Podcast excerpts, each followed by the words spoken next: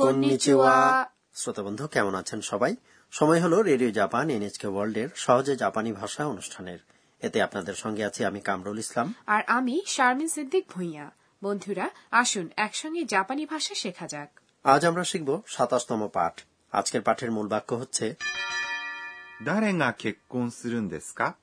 কে বিয়ে করতে যাচ্ছে আমাদের এই আসরের প্রধান চরিত্র হচ্ছে থাইল্যান্ড থেকে আসা শিক্ষার্থী আন্না আজ সে তার বন্ধু সাকুরার বাড়িতে এসেছে সাকুরা আন্নাকে একটি বিয়ের নিমন্ত্রণপত্র দেখালো চলুন তাহলে শোনা যাক সাতাশতম পাঠের কথোপকথন এই পাঠের মূল বাক্য হচ্ছে 誰が結婚するんですか কে বিয়ে করতে যাচ্ছে 誰が結婚するんですか静岡の友達。へえ、いつですか来月20日よ。アンナも一緒に静岡に行かない এবার এসব কথাবার্তা ব্যাখ্যা করা যাক আন্না বলল 誰が結婚するんですか কে বিয়ে করতে যাচ্ছে অর্থাৎ কে বিয়ে করবে এটাই হলো আজকের মূল বাক্য 誰 মানে হলো কে কর্তা জানতে চাওয়া হলে প্রশ্নবোধক সর্বনামের পরে বসে পার্টিকেল が এরপর 結婚 মানে বিয়ে する এটি হলো します。 ক্রিয়াপদের আবিধানিক রূপ যার অর্থ করা তাহলে কেকন অর্থাৎ বিয়ে কথাটি সীমাস বা করা ক্রিয়াটির সঙ্গে মিলে হয়েছে যৌগিক ক্রিয়া বিয়ে করা তাই না হ্যাঁ আপনি ঠিক মতোই ধরতে পেরেছেন শারমিন সান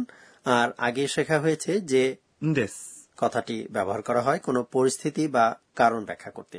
এর সঙ্গে পার্টিকেল か যুক্ত করে বাক্যটিকে প্রশ্ন বানানো যায় কাজেই কোনো ব্যাখ্যা চেয়ে প্রশ্ন করার ক্ষেত্রে বলা হয় んですか আন্না বিয়ের নিমন্ত্রণ পত্রটি দেখে সাকুরার কাছে জানতে চাইল কে বিয়ে করবে তাই না ঠিক ধরেছেন তবে খেয়াল রাখবেন দেশ কথাটির আগে থাকা ক্রিয়াপদটি যেন নৈমিত্তিক রূপে থাকে নৈমিত্তিক গ্রুপের ক্রিয়াপদে মাস যুক্ত করা হয় না তাই তো তাহলে কেক্কন সীমাস মানে বিয়ে করা এই ক্রিয়াটি হবে কেক্কন সুরু অর্থাৎ এর আবিধানিক রূপ হ্যাঁ এবার আজকের মূল বাক্যটি অনুশীলন করা যাক যেটি হলো কে বিয়ে করতে যাচ্ছে 誰が結婚するんですか উত্তরে সাকুরা বলল 静岡の友達。 শিজুকার এক বন্ধু 静岡。 এটি হলো মধ্য জাপানে প্রশান্ত উপকূলীয় একটি জেলা এবং জেলা শহরের নাম の এটি যথারীতি সম্বন্ধ পদ 友達。 মানে বন্ধু তার মানে শিজুকা জেলায় সাকুরার বন্ধু বাস করে তাই না ঠিক তাই সাকুরার জন্মস্থান শিজুওকা জেলার শিজুওকা শহরে সে উচ্চ মাধ্যমিক স্কুলে পড়ার সময় তার বাবা সপরিবারে টোকিওতে বদলি হয়ে আসেন তার ছোটবেলার বন্ধুর বিয়ে হবে খুব শিগগির আন্না বলল へえ。 আচ্ছা তাই নাকি নৈমিত্তিক ভঙ্গির এই বিষয়বোধক কথাটির অর্থ হল আপনার কথা আমি শুনে চলেছি いつですか কখন いつ মানে হল কখন এরপর বসেছে বাক্য শেষ করার মার্জিত শব্দ です。 এবং তারপরে আছে প্রশ্ন করার পার্টিকেল কা いつですか কখন এই কথাটি সচরাচর শোনা যায় সাকুরা বলল 来月20日よ。 আগামী মাসের কুড়ি তারিখে 来月。 মানে আগামী মাসে চলতি মাসে অর্থ হচ্ছে 今月。 গত মাসে হল 先月。 এরপর 20日。 এটি তারিখ বোঝায় যার অর্থ কুড়ি তারিখ আচ্ছা বিশ বা কুড়ি তো শিখেছিলাম নিজু আসলে জাপানি ভাষায় তারিখ বলার ক্ষেত্রে সংখ্যা প্রকাশের ভঙ্গি বদলে যায় যেমন কুড়ি তারিখ হল 20日。 এটি এভাবেই মুখস্থ রাখুন এরপরে আছে পার্টিকেল よ。 যেটি শ্রোতাকে কোনো অজানা তথ্য দেওয়ার সময় বাক্যের শেষে বলা হয় アンナも一緒に静岡に行かない আন্না আপনিও একসঙ্গে শিজুওকা চলুন না アンナ সরাসরি নাম ধরেই ডাকা হচ্ছে আন্নাকে も এই পার্টিকেল কোনো ব্যক্তি বা বস্তুকে অন্তর্ভুক্ত করে যেমন বাংলায় ও যুক্ত করে আমিও তুমিও ইত্যাদি বলা হয় 一緒 মানে একসঙ্গে に এই পার্টিকেল দিয়ে এখানে উপায় বোঝানো হচ্ছে 静岡 এটি মধ্য জাপানের একটি জেলা এবং জেলা শহরের নাম に এই পার্টিকেল দিয়ে এক্ষেত্রে অবস্থান বোঝাচ্ছে 行かない এটি একটি ক্রিয়ার নৈমিত্তিক রূপ মার্জিত রূপ হচ্ছে 行きません অর্থাৎ না যাওয়া এটা হচ্ছে ইকিমাস অর্থাৎ যাওয়া ক্রিয়ার নাই রূপ তাই না ঠিক বলেছেন ক্রিয়ার নাই রূপটি যদি কিছুটা ঊর্ধ্বমুখী স্বরভঙ্গিতে বলা হয় তাহলে এটি দিয়ে শ্রোতাকে কোনো কিছু করার আমন্ত্রণ জানানো যায় নাই রূপ হচ্ছে মূলত ক্রিয়ার নাবাচক রূপ তবে যদি কিছুটা ঊর্ধ্বমুখী স্বরভঙ্গিতে এটি বলা হয় তাহলে এর নাবাচক অর্থ লোপ পায় তাই না হ্যাঁ তাই ক্রিয়ার নাই রূপটি এভাবে ব্যবহার করে আপনি কাউকে কোনো কিছু করার আমন্ত্রণ জানাতে বা এ ব্যাপারে তার ইচ্ছা অনিচ্ছা জেনে নিতে পারেন মার্জিত বাক্যরীতিতে এই কথাটি বলতে পারেন এভাবে 行きませんか অর্থাৎ সঙ্গে যাবেন বা আক্ষরিকভাবে আমার সঙ্গে যাবেন না এবার চলুন আরেকবার শুনে নেওয়া যাক সাতাশতম পাঠের কথোপকথন আজকের মূল বাক্য হল 誰が結婚するんですか কে বিয়ে করতে যাচ্ছে 誰が結婚するんですか静岡の友達。へえ、いつですか来月20日よ。アンナも一緒に静岡に行かない এবার টিচার আমাদের বুঝিয়ে দিন পর্ব জাপানি ভাষা শেখার এই আসরের তত্ত্বাবধায়ক অধ্যাপক আকানে তোকুনাগা আজকের শিক্ষণীয় বিষয়টি নিয়ে আলোচনা করবেন এই পর্বে জাপানি ভাষায় তারিখ বলা হয় কিভাবে তা আমি জানতে চাই দয়া করে বুঝিয়ে বলবেন তাহলে চলুন টিচারকে জিজ্ঞেস করা যাক 私が教えましょう টিচার বললেন জাপানি ভাষায় এক তারিখ বোঝাতে বলা হয় 1日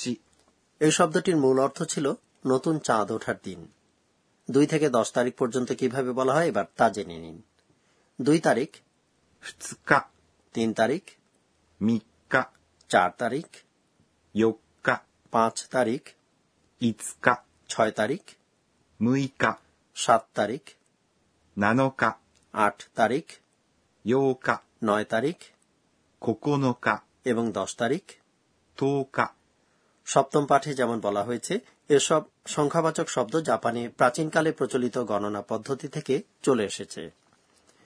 এগারো তারিখ থেকে মাসের শেষ দিন পর্যন্ত বলার ক্ষেত্রে নির্দিষ্ট সংখ্যার পরে 日 অর্থাৎ দিন কথাটি জুড়ে দেয়া হয় উদাহরণস্বরূপ এগারো তারিখ হচ্ছে 11日 তবে এখানেও কিছু ব্যতিক্রম আছে চোদ্দ তারিখ হচ্ছে 14日 কুড়ি তারিখ হল 20日 এবং চব্বিশ তারিখ হচ্ছে 24日 এই ছিল টিচার আমাদের বুঝিয়ে দিন পর্ব এবারে ধন্যাত্মক শব্দ নিয়ে পড়ব ধন্যাত্মক শব্দ হলো এমন শব্দ যা নির্দিষ্ট কোনো ডাক কণ্ঠস্বর অথবা আচরণভঙ্গি প্রকাশ করে আজ কিছু প্রাণীর ডাক শেখা যাক শারমিন সান এবার এই শব্দটি শুনে বলুন তো এটা দিয়ে কোন প্রাণীর ডাক বোঝায় ワンワン ওয়ান ওয়ান বুঝতে পারছি না উত্তর হলো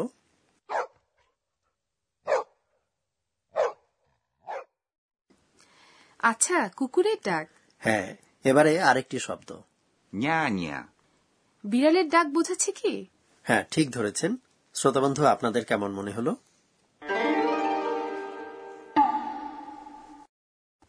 তাহলে আজ শেখা হলো ধন্যাত্মক শব্দ ワンワン এবং ニャーニャー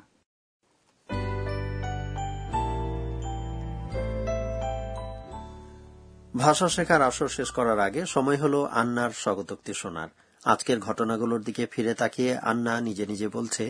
えーっと、今日は、 আমি সাকুরার সঙ্গে তার নিজের শহর শিজুকা যাচ্ছি ভেবেছিলাম বিয়ের অনুষ্ঠানেও আমি সাকুরার সঙ্গে যোগ দিতে পারবো কিন্তু আমি নাকি তা পারবো না কারণ জাপানের নিমন্ত্রণ ছাড়া কোনো অনুষ্ঠানে যোগ দেওয়া যায় না